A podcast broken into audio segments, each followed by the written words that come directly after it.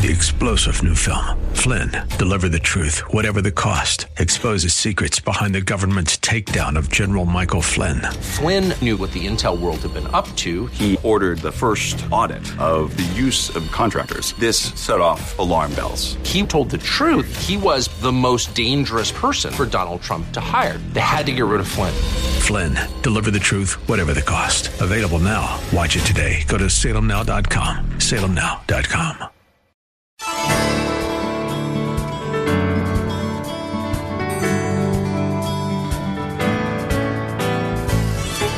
Hello and welcome as we lift up Jesus with Pastor Dudley Rutherford.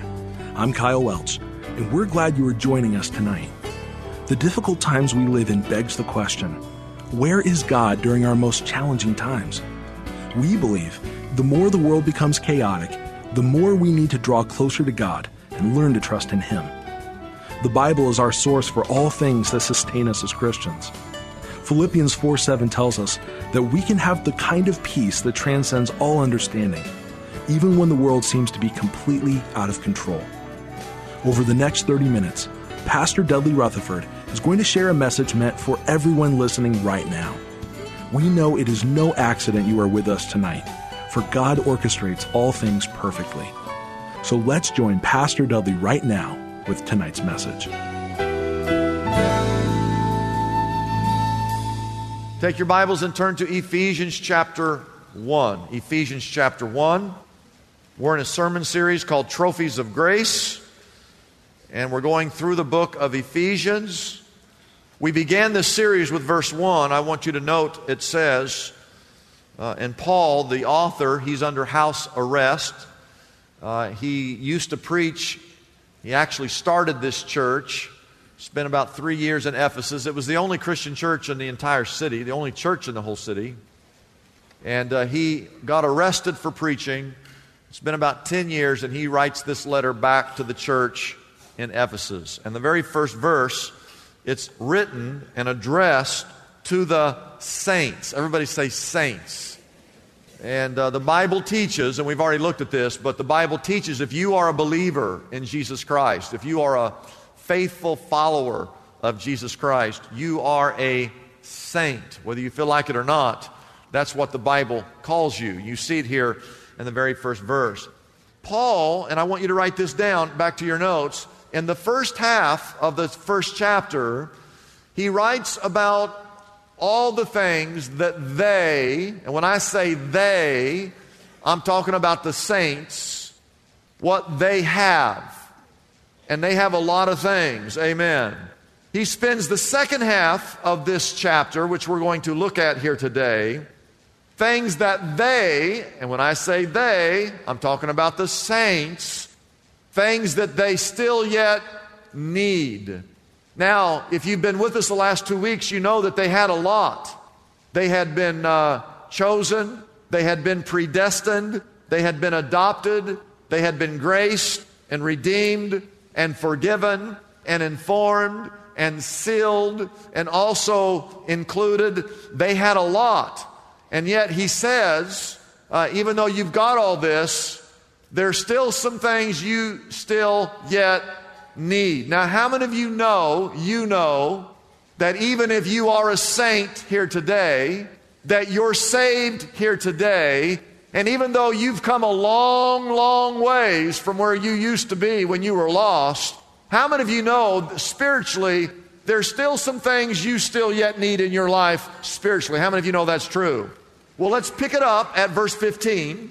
Verse fifteen says, "For this reason, ever since I heard about their faith in the Lord Jesus," and he had heard that this church, he'd been gone for ten years, he had heard that this church had great love for God, trust in God, and love for saints.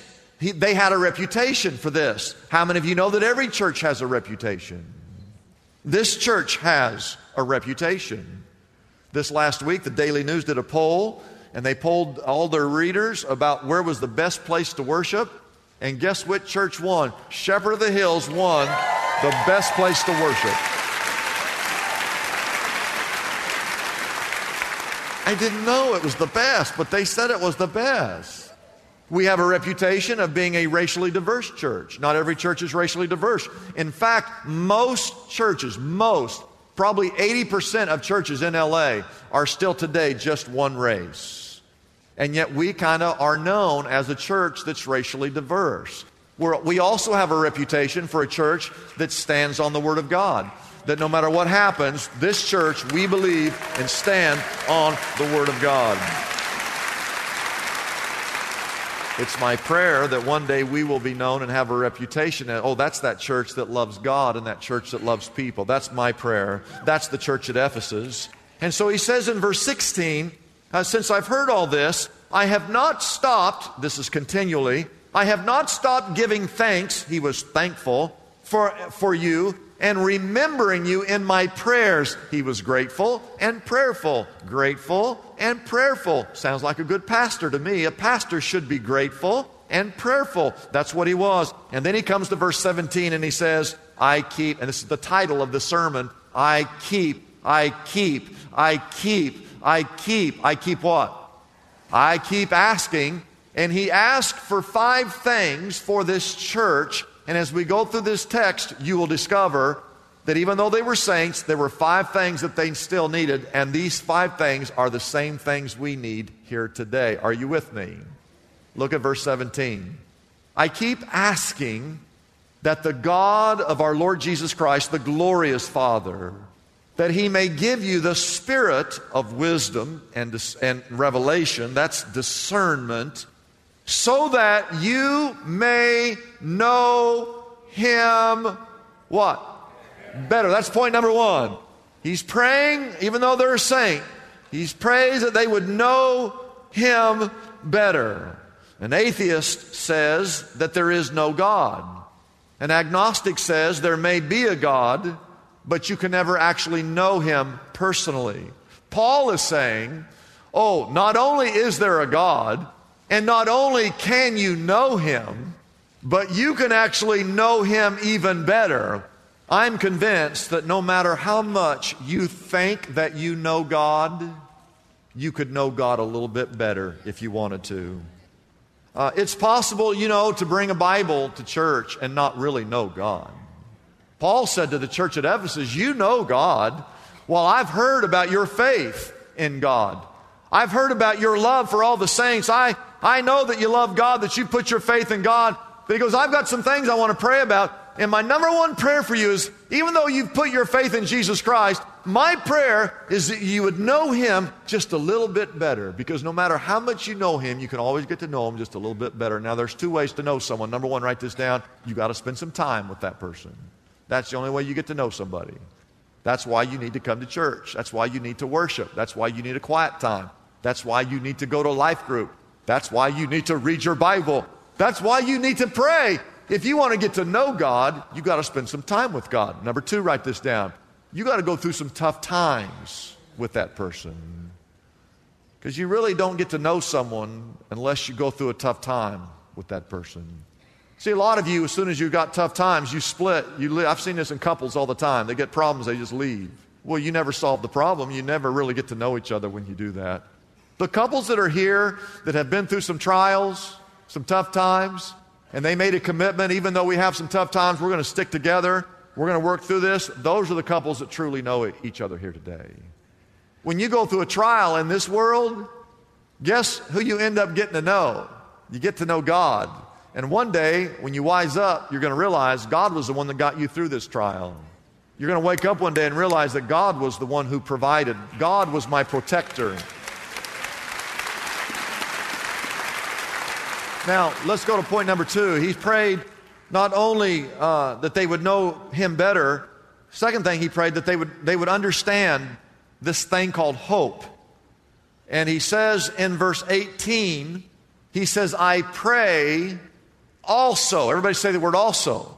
So I pray, I, I pray that you know Him better, but I also, I have got, an, hey, I got another prayer. That, that the eyes of your heart, I don't even know if you knew your heart had eyeballs.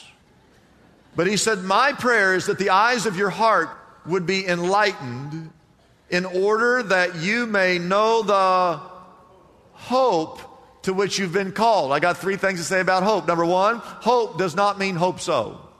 You going to heaven? Well, I hope so. Do you have the Holy Spirit in you? I hope so. Are you saved? Oh, I, ho- I, I, I mean, I, I mean, I, I mean, I mean, I mean, I, I, I hope I'm saved. Let me ask you this question: if you died right now, right now, this very moment, if you died right now, you just fell over dead, would you? Do you know for sure that you'd go to heaven? Well, I, I, I, I, I hope so. That's not what. That's not the hope that's mentioned here. The Greek word, write this down, number two, the Greek word is elpis. It sounds like I got a disease. I got elpis. I can't, I got something on. I, elpis is a Greek word that means confidence, expectation. It's a word that means assurance. It's not I hope so, it's I know so. It's a fact. It's without a doubt. I'm fully trusting and resting in this hope and in this assurance. You see, if you are not a Christian, if you're here right now and you're not saved, all you've got is hope so. That's all you've got is hope so, if you're not a Christian. But if you're a Christian, you have elpis. You've got assurance.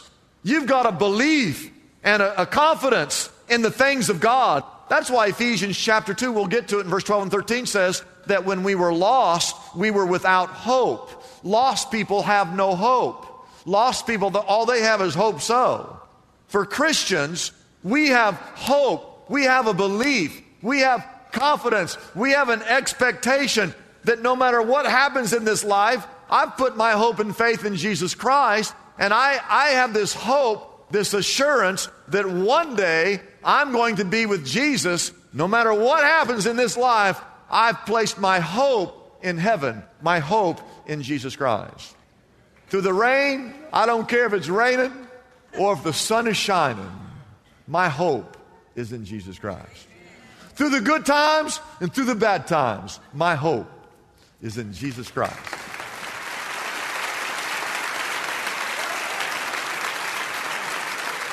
And let me add, write this down. Hope becomes a motivating force.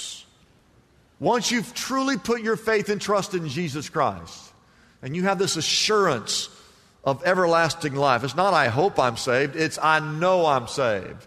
It's not I think I'm going to heaven. I know I'm going to heaven. Once you have this hope and belief that Jesus Christ is going to return, it motivates you to live a pure life. Now, I just want to read some verses. In First John chapter two, in context, it's talking about the truth, the fact that one day Jesus Christ is going to to return. How many of you believe that Jesus Christ is going to return? Do you hope he returns, or do you know he's returning? Oh, that's hope. That's hope. You put your hope there. And First John chapter three, look at these words, thinking about that. How great is the love the Father has lavished on us, that we should be called children of God, and that is what we are. Verse two says, dear friends, now we are children of God, and what we will be has not yet been made known, but we know that when he appears, that we shall be like him, for we shall see him as he is. And here it is in verse three. Everyone who has this hope in him purifies himself just as he is pure. Our hope in Christ motivates us to live a pure life. Hope has a purifying effect. Number three, our third thing that he prays for, and, and I want to explain this, that they would understand that they are God's inheritance. Now, this is going to sound strange to you at first, but let me explain. Did you know that God has an inheritance? You say, what are you talking about? Well, look at verse eighteen. He says, I pray also that the eyes of your heart may be enlightened, in order that you may know the hope to which he's called you. And he's also praying that you would understand the riches of his. Does it say his glorious inheritance or your? Which, which, what does the Bible say? The riches of his glorious inheritance in the what? In the saints. The saints are God's inheritance. You say, Pastor, what in the world are you talking about? You are God's most treasured possession. And it's not that we're down here waiting on him. Write this down. He's actually waiting on you. You matter to God. You are valuable to God. You see, we were lost. And God, he loved us so much. He couldn't stand the fact that we were lost. And he sent his son Jesus to come to the earth to find us. And he goes to the cross and he dies so that we might be saved, that we might be rescued, that we might be redeemed, that we might be adopted. And all those things we've been talking about, God looked down on us. He loved us so much. He sent Jesus to come get us so that one day we might go and be with him. We're all sitting down here right now thinking, man, this is so cool. One day the Lord Jesus Christ is going to come back for us. And God's up there, oh, this is great. I can't wait. One day my treasured possession will come to be and come and live with me for all of eternity. That's what makes God excited. Before the creation of the world, God had this plan to create you and to have fellowship with you and to adopt you and to forgive you and to grace you and to redeem you. But what he wants, he wants you to come and dwell with him forever. It is so amazing to think that God is waiting for us. In fact, the last two thousand years, he's been working on your, your mansion, the place where you're going to live. He's already made all the traveling arrangements. He knows exactly when you're going. You don't know, but he knows. He's already taken care of all the expense of this trip from you to get up there when he sent Jesus to die on that cross. In other words, you matter to God. You say, wait a minute, preacher, you got the wrong guy. You're mistaken. I am no good. I've blown it so many times. My own family has disowned me. No one would want to spend time with me or care about me. And I say, oh, you've never been more mistaken about anything in your entire life. The God of this universe created you to have fellowship with him. And I want you to write this down. God doesn't see you for who you are. God sees you for who you'll become. You remember a guy named Peter. Peter was impulsive. He was unfaithful. He was brash. He was inconsistent. He was hypocritical. He was foul-mouthed. He denied that he even knew the Lord, but the Lord looked at him and said, Peter, you are a rock. Jesus saw Peter for who he could become, not what he was.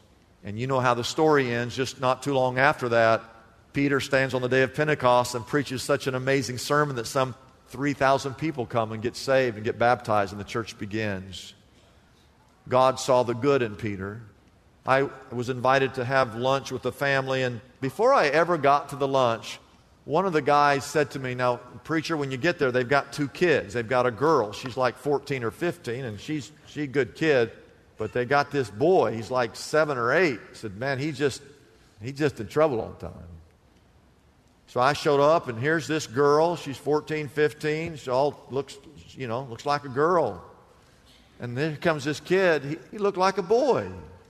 Looked like he'd been out playing in the yard for about three hours and didn't have a shower. Hair was all messed up. And the mother introduces these two kids. She said, oh, thank you for joining us. This is, and she introduces her kids. Here's how she said. She goes, this is the Beauty and the Beast.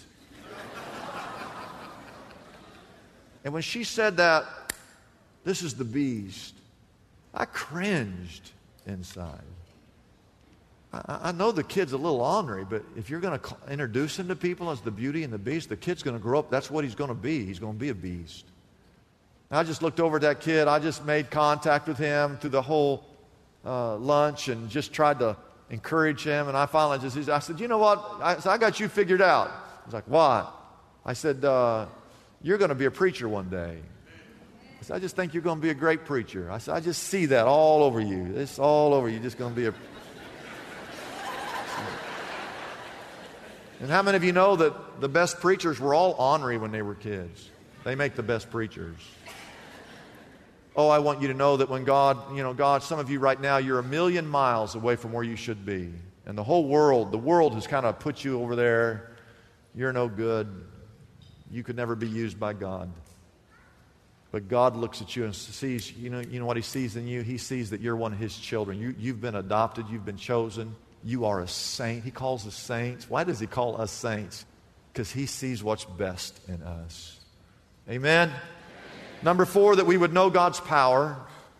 But you just need to know that God, the same power that raised Jesus from the dead, is living inside of you this very moment. Amen? And number five, write this down. If you knew this power, you would never live another day in defeat.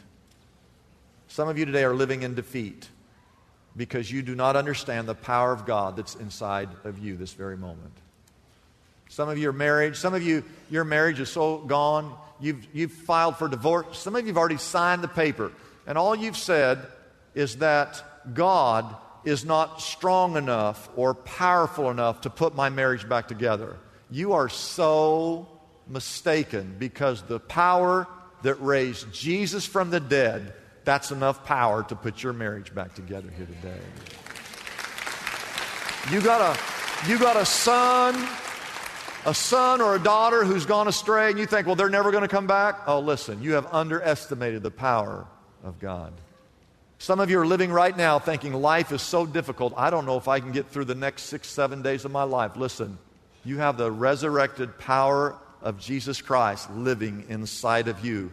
You're going to get through the next several days. Trust me on that. My, as we close, the last point, write this down, that you need to realize that everyone else and everything else in this world is a distant second. You ever seen a race where a guy finishes the finish line and you can't even see who's in second place? Because they haven't even come into the... I mean, this guy won. That's Jesus Christ. I want you to look at verse twenty-one. I want you to look at these verses. Far above. Everybody say far above. Far above. A little bit above? Far. Oh, oh, watch this. Here's the Bible. Far above all rule. Far above all authority. Far above all power. Far above all dominion. Far above every title that can be given, not only in this present age, but also in the age to come. And what he's saying here is there is no ruler, there is no king, there is no sultan who outranks Jesus Christ. There is no executive, there is no president, there is no dictator, there is no general who outranks Jesus Christ. There is no power, there is no weapon, there is no political system or structure that outranks Jesus Christ.